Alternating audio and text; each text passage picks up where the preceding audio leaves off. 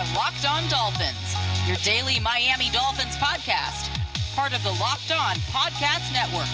Your team every day. All right, all right, all right. Welcome, everybody, to another episode of Locked On Dolphins, a special Friday edition of Power to the Pod.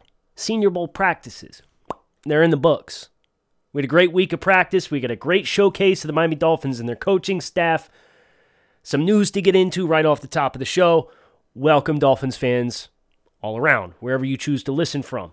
Thanks for tuning in. I'm Kyle Crabbs, your host, lifelong Miami Dolphins fan, managing editor of USA Today's Dolphins Wire, director of scouting at the draftnetwork.com. And the news that came through last night, uh, probably not necessarily where you think we're going to go. Uh, some news on the offensive coordinator front. Uh, the Houston Texans are reportedly set to hire Pep Hamilton to serve as their quarterbacks coach, which means uh, of the six reported uh, candidates on the Dolphins shortlist for the offensive coordinator position, every single external candidate has landed somewhere else. Uh, Tony Elliott uh, wanted to stay at Clemson. More power to him. Uh, Matt Canada promoted to offensive coordinator in Pittsburgh. Pep Hamilton transitions from quarterbacks coach in Los Angeles to quarterbacks coach in Houston. Mike McDaniel promoted to offensive coordinator in San Francisco. So Canada and McDaniel stayed with their initial teams. Uh, the Dolphins seem to have passed or punted on Pep Hamilton, uh, which leaves Eric Studesville and George Godsey. And Studesville took play calling duties on both Wednesday and Thursday at the Senior Bowl. I did see Omar Kelly kind of insinuate he kind of anticipates a co offensive coordinator uh, situation in Miami between the two. I think there's some merits to you know kind of having a, a collaborative effort if the Dolphins weren't blown away by anybody that they saw. And I would say this for anybody concerned with the Dolphins keeping their hires in house for the offensive coordinator position between George Godsey who was the offensive coordinator in Houston for a while, and Eric Studesville, who served for a very short time as the interim head coach in Denver, and he's been all around. If you're worried about the carryover from the issues from last year's offense into this year's offense, I would encourage you to remember that when Chan Gailey was hired, the Dolphins brought in two prominent assistant coaches that were on his staffs in New York with the Jets Steve Marshall, the offensive line coach, and Robbie Brown, the quarterbacks coach, both of which are out of here. They're gone. Those were the hires that were brought in with the intention of filling in Chan Gailey's offense. So just because these assistant coaches were on the staff last year for the Dolphins does not mean it's going to be a continuation of a Chan Gailey esque offense. Uh, I, I think, and that's why I do think it's important that, that, if the Dolphins go this route, there is a little bit of collaboration, which uh, Eric Studesville is, is extremely highly regarded uh, as an assistant coach. Uh, George Godsey has former offensive coordinator experience. I think Brian Flores is probably a little bit more comfortable in year three, not needing a veteran coach to lean so heavily into. Of course, there was the pursuit of Jim Caldwell the first year, and then the second year, Chan Gailey coming in as an experienced offensive coordinator. So I think we're I know everybody wants the Dolphins to interview Ken Dorsey, the quarterback's coach in Buffalo. There's been no indication that that's actually going to happen. There are bullet points, and we've talked about it this past week on the show, on why it would make sense for the Dolphins to go that direction. And if they really liked him from an X's and O's perspective, there would be nice cherries on top and icing on the cake as far as why, you know, that, that hire would be a win. Talked about making Buffalo weaker and having a, a runway in which you're probably going to have multi, multiple years of him being your offensive coordinator before he aligns himself, if everything goes well, to be a head coach. But I'm already starting to see some an- anxiousness and anxiety on the timeline regarding Brian Flores in the offensive coordinator position. And, you know, does Chris Grier need to step in and prevent Brian Flores from hiring off? No. That that's that's exactly the kind of shit that you can't do as an organization – and expect the chain of command to be respected and for everybody to remain on the same page.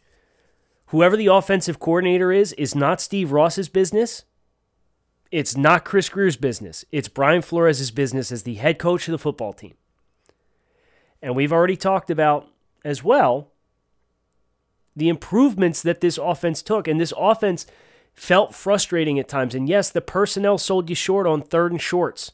And when you got down in the, the low red zone and you needed to run the football, you couldn't. And we've already kind of allocated a certain amount of blame onto Chan Gailey for the calling of the plays and how he handled Tua Tagovailoa. And despite all of that, the Dolphins scored the fourth most points in a single season in franchise history. And you look at any number of metrics for offensive production, and the Dolphins had top three in the past 15 to 20 years in a bunch of major categories. Was the offense in its entirety good? No. But the bar for Miami offense has been so low uh, that, that you look at how much youth there was, what production they put on. 2020's raw offensive yardage was third highest since 2000. It was fourth in scoring offense, uh, the fourth scoring offense in the top half of the league since 2005. So 16th or better in scoring offense for just the fourth time since 2005. Their net yards per attempt of 6.3 was the third highest since 2000. 20 turnovers, the third best since 2000 as well. And the list goes on and on and on and on. Uh, so, no, ideally, you, you're not changing offensive coordinators every year. Uh, but the context is they hired Chad O'Shea late. They brought Chan Gailey in to be a leader from a veteran coaching perspective and to work with Ryan Fitzpatrick. We're moving forward. Expectation. You hire George Godsey. You t- you hire Eric Studesville. He's probably, unless the offense completely tanks, which I'm not expecting, he's going to be your offensive coordinator for several years and you'll have stability, which is exactly all anybody wants. But, you know, regardless of what the, the raw output is, which has been as, as good or better than most Dolphins offenses the past decade across the board. And you say all that to also say the Dolphins won 10 football games last year. The Dolphins are the only team in the wild card era since 1990 to win 10 games and finish eighth in the conference. They're the only AFC team to do it in 30 years. Any other year, you make the playoffs. And if the Dolphins made the playoffs with a rookie quarterback and 10 wins and a defense that, that had one of the most miraculous turnarounds of franchise history from points allowed perspective and, and defensive efficiency and third down, and is anybody mad? we're all on pins and needles here as Dolphins fans because we we've kind of entered into uh, crunch time. You know, we we talked a little bit about this yesterday when talking about Nick Saban and, and the Dolphin staff talking to Nick Saban, uh, trying to replicate and build a program, and how critical this year three window is to kind of either get over the hump or or kind of stay where you're at and make some missteps and kind of fall back. This is an important window for the Dolphins fan, and I think Dolphins fans can feel that especially based on what you guys have given us from a questions uh, point of view and perspective to talk about today on the show, which is exactly what we're going to get into starting right now. Tone Toto wants to know which draft is stronger, the 2020 NFL draft or the 2021 NFL draft. So, is this a better draft class than last year? Um, Depends on what you need. I could tell you our group over at TDN, if you're not familiar with our scouting department over there, it's myself, Joe Marino, Jordan Reid, and Drae Harris. Uh, we also have Brentley Weissman, who works with us on a part time capacity. Uh, two of our five scouting staff members have worked in the league for NFL franchises in the scouting department. So we have a lot of really good league experience that, that we work with. Right now, we have 25 first round grades assigned. Um, and that's before we even get into cross checks. So the way our cross checks work, we watch, you know, players from our assigned regions and we grade those players and then we stack the board and that's our initial board. And then we'll go through cross checks in which we will start at the top and we will work our way down and watch mutually all together the same three or four players on any given day. And then we'll meet the next day and we'll talk about it and everybody assigns that player a grade. But the person whose region it was is responsible for the scouting report on that player. So we have some guys who are fringe first round grades. I'll give you an example. Um, Javonte Williams, the running back from North Carolina, he has an early two.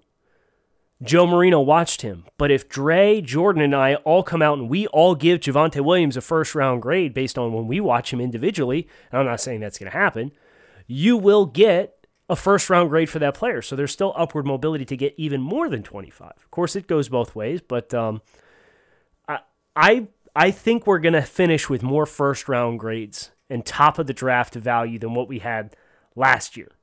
And uh, I think the value through the top 100 is really, really good this year. I think this is a really good class to have four picks in the top 50 and five picks in the top 85. I do think this is a good class and, and probably a little bit better than last year's, if I had to tell you right now. Nick, in light of what the coaching staff has seen at the Senior Bowl, what will the free agency priorities be? This is an interesting question. So, effectively, Nick, we're kind of parlaying Tone Toto's question of uh, which draft class has more strength uh, with your question and comparing it to free agency to say, okay, what position groups don't you feel good about the Dolphins potentially getting some starters on? I do think a wide receiver will be an addition that the Dolphins feel the need uh, and are compelled to make in free agency. I think the running back class in the draft is fairly deep, and I think they have enough in Myles Gaskin that they're not going to need to prioritize it. I think the safety group will be an interesting one to monitor if the Dolphins choose to go a different direction, which has been reported as something that is in consideration for them. If the Dolphins are interested in interior defensive line depth, perhaps the uh, the free agent route is the way to go. If they don't want to sign Davon Godchaux to a big contract or anything like that, I'd probably kind of pick over my opportunities there. And other than that, you know, this team, I don't anticipate them to go crazy in free agency. I know somebody asked me a little bit further down about Von Miller, and we'll get into him in just a second. But um, yeah, I, I, think wide receiver and, and defensive depth are the places where the Dolphins will be most intent in free agency. Octavio, opinion on Josh Palmer from Tennessee and his fit on the Dolphins roster as Senior Bowl wide receiver. He's okay. Um, on the pecking order, uh, as far as Senior Bowl wide receivers, he probably wouldn't make my top six or top eight. Um, he's ran some nice routes down the field this week in, in Mobile. Um, but if you were going to tell me, hey, the Dolphins are going to draft an early day three wide receiver, I don't think Palmer would be the guy that I would peg and be interested in. Hard again to say what his fit is because we don't have any definitive answers on what kind of system or scheme until we definitively get the offensive coordinator situation ironed out. Kyle wants to know why all the TDN folks seem so intent on the Dolphins taking a tackle with a day one or day two pick. I would imagine it has to do with the positional versatility. I mean, and I'm the team that, from a pro scouting perspective, is responsible for the Dolphins. So when we have these conversations with our scouting staff, we talk about, you know, what the positions of need for each roster are and just general offensive line improvement is still a position of need for the Dolphins. And Robert Hunt having the positional flexibility to kick inside if you'd like him to uh, opens the door for the for anybody who's mocking for the Dolphins to say, okay, well, I could take a tackle and then move Robert Hunt inside. Would I personally advocate for that approach? No, I'd like to see Robert stay at right tackle, to be honest with you. But that's the thought process that is applied is okay, we know we have a young tackle who is capable of stepping inside and playing, and we know Solomon Kindley's played both left and right guard. So the value at tackle and the value of drafting a player that can play tackle early in the draft is much more than a, a, somebody who is interior only. So if I'm going to get the best possible blend and combination of five, I want the guy who can play outside and then I'll decide which of the players who currently plays outside is going to kick inside. So that's the thought process that I would point to. Kyle, it's a good question though because you know us as Dolphins fans, we look at well they use two top 40 picks on tackles. So why the hell are we talking about tackles, right? I get it. You're one of a kind, and so are your taxes. That's why TurboTax Live has experienced tax experts who are ready to listen to you, learn your unique tax situation, and help get the best tax outcome for you. Maybe you're moonlighting as a rideshare driver and have questions about what qualifies as a deduction. Maybe you want an expert to walk you through the process since most of your income last year came from freelance jobs. Or maybe you'd like to hand the whole tax filing process off to an expert while you perfect your banana bread recipe. Whether you want to file with the help of an expert or let an expert do the filing for you, TurboTax Live experts are here to help, giving you the confidence to know that your one of a kind, uniquely you taxes are done right. Intuit TurboTaxes. Built Bar is a protein bar that tastes like a candy bar. So whether you're looking for a healthy snack, a breakfast on the go, something post workout, or just like delicious things, Built Bar can fill the void for you. And best of all, Built Bar doesn't just taste good, it blows the nutritional facts of your typical protein bar out of the water. It's got 200 calories per bar or less, up to 20 grams of protein per bar, 18 delicious flavors to choose from, and one seventh the grams of carbs and sugar of your typical protein bar. So if you're looking for a change up in your diet, Visit builtbar.com, use promo code locked on, and you can save 20% off your next order of Built Bar. That's builtbar.com, promo code locked on to save 20% and find out what all the fuss is about for yourself.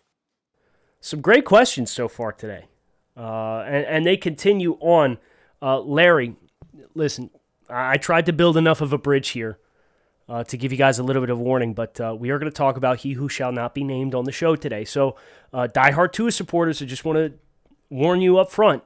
You know, somebody has asked me a question about Deshaun Watson, and I'm going to answer a question about Deshaun Watson. It does not mean I'm anti Tua. It does not mean that I'm not excited about the Dolphins working, moving forward, and building around Tua Tagovailoa. It means the Dolphins, and, and, this is actually a great, great transition. Our friends over at uh, Pro Football Network, a couple of guys who are really diehard Miami Dolphins fans, right? Uh, they're they came out with a report yesterday uh, that kind of filled in the blank as it pertains to the Miami Dolphins and the Deshaun Watson rumors, which I know get exhausting. I know they do, and I try my absolute best to not bludgeon you guys over the head with it. But it's worth talking about because Deshaun Watson has pointed to the Miami Dolphins. That was the very initial report. And that's why it's so hot and heavy for the Miami Dolphins. But our friends over Pro Football Network, who are a bunch of great guys, couldn't recommend them enough. Uh, they somebody on the ground there in Mobile this week which is the only opportunity this year in which we're going to have all 32 decision makers from all 32 teams in the same place together. So I'd imagine a lot of conversations are happening right now that typically would be happening in March at the combine. So I wouldn't be surprised if, if principle, like Matt Stafford doesn't get traded a lot sooner than he would in a typical offseason because this is the only chance you're going to have to get everybody together. I say that to say this. Sources told Pro Football Network, remember, these are the guys that were first on the Laremy Tunsil trade whispers, that should the Texans officially open up trade negotiations with other teams about Deshaun Watson, the Miami Dolphins will absolutely involve themselves in the trade discussions. This is not to say the Dolphins are going to go balls to the wall and completely sell out all of their assets to go get him. But I, for one, I'm glad to know that the Dolphins, as you would expect, are not going to leave opportunities to get their team better on the table because at this point in time, Deshaun Watson is the quarterback that you hope Tua Tagovailoa can develop into at some point in time. So if the Dolphins feel comfortable with what the price is to flesh out the rest of the roster and upgrade the quarterback position versus where both of these resumes are at right now, never mind the potential of Tua, nothing is guaranteed in the NFL. They're ready to have conversations with the Houston Texans. I'm excited to know that. The question from a power to the pod perspective comes from Larry. At what point is the compensation for Deshaun Watson more than Miami would give up? It's a very difficult question to say, but the Dolphins do have the luxury, that was one of the few teams in the NFL that can say this, of having multiple first round picks. There's only two other teams that should be on the table in Jacksonville and the New York Jets. In Jacksonville, they have the number one pick. They're in Houston's division. That's not going to happen. So the only two teams with multiple first round picks to give this year, and if you take the band aid method and you say, we'll pay you two ones this year, Or maybe we'll give you a one this year, one next year, Tua, and another player. And you could still keep 18 and draft Najee Harris. So you can trade back a little bit and try and pick up extra day two capital and still try to draft Najee Harris and get a wide receiver early in round two. Or maybe one of the receivers falls to you at 18. Who knows? That's that's the million dollar question is what is the value? I would expect the value for Deshaun Watson in a trade is going to be lower than what the expectation of four or five first round picks is going to be because Deshaun Watson does have a no trade clause. And because Deshaun has a no trade clause, you're not going to have the entire league bidding against one another. I understand Adam Schefter came out and said he wouldn't exercise his no trade clause against a bunch of teams, but from my understanding, from conversations that I've had, that's because the vast majority of teams do not have the ammunition to even start a conversation in the first place. Amongst the teams who are realistically interested, Deshaun wouldn't ask too many of them. But there aren't too many teams that can realistically give Houston a rapid return on investment. You know, what's the upside of trading for three ones when you got to wait two years to get an ROI and get a return on investment on that in that trade? The Dolphins could say, "Look, we'll give you all your picks in the next 12 months," and the Dolphins can still walk away with multiple top 50 picks. If you start going hog wild and, and there's an absolute bidding war, then yeah, I'm going to advocate the Dolphins to drop out. But it's really hard to say without kind of getting some clarity. And I think the Matt Stafford deal will help. Because, uh, quite frankly, I think the expectation is that's going to be agreed upon in principle, even if it's not agreed upon and formally processed. That's going to get done sooner rather than later. So, that trade will help clarify uh, where the quarterback market is going to be. And then you amplify that because instead of being 32 years old like Matt Stafford is, Deshaun Watson's 25 years old, and he's a much better quarterback than Matt Stafford is. So, lots there. We obligatory Deshaun Watson conversation. I think we held it to four minutes. We did okay. We're gonna move on. Mike with a good question. Daniel Jeremiah says Quinn Meinerz could go in round two. Is that realistic? And if so, is he an option at 50? How would you rank the centers of this draft class? Top centers for me, especially for the Dolphins, are Landon Dickerson and Creed Humphrey. You can flip a coin for whatever order you want for those two. Creed's probably your option at 36. Dickerson with the knee injury is probably your option at 50. I wouldn't be chomping at the bit to draft a Division three center, regardless of how good he looked after uh, a couple of days of practice in Mobile. I'm not chomping at the, the bit to draft Quinn Meinerz at 50 overall. If he's there at 83, I think he can have a conversation because I think he has kind of played himself up into that 3 4 conversation. And if a team absolutely falls in love, yeah, I could see him going round two. Would I want it to be the Dolphins? No. That would be a decision I would let somebody else make. And I would move forward from there. Uh, the interior offensive line is not uh, a super high premium position. Uh, I know for the Dolphins, getting the offensive line is line right is a point of emphasis. Uh, but no, I I would not consider Quinn Meinerz with the 50th overall pick, uh, regardless of how good of a week he had, and he had an amazing week this week. Uh, Alex, if Denver doesn't take Von Miller's club option, what are the chances Miami signs him to a one to three year deal? I think Von's got to get his off the field stuff figured out first. I believe there's some uh, domestic issues uh, w- with Von Miller from a legal perspective that uh, could see him land in some pretty hot water and some pretty unacceptable behavior if allegations are true. And let due process play out there. But um, Von, I think, has bigger issues than finding a new team, and I expect Denver uh, will let him walk. I, I, don't expect he will be back given Denver's uh, other bodies on the defensive side of the football and needing to get Justin Simmons under a long term contract and so on and so forth. So um, I'd expect Von Miller's going to be available, but I think Von needs to figure out his off the field stuff before he worries about a team. That said, Miami has shown a willingness and receptiveness to kind of give guys a chance who are, are in some trouble off the field. And I know Preston Williams had uh, some questionable decision making in his background uh, during his college years, and Mark Walton, obviously, they brought in, and Robert Nkemdiche. So the Dolphins are a team that's not immune from uh, players who have some question marks on their resume. Uh, but Von's got some pretty heavy hitting stuff that uh, needs to get sorted out first.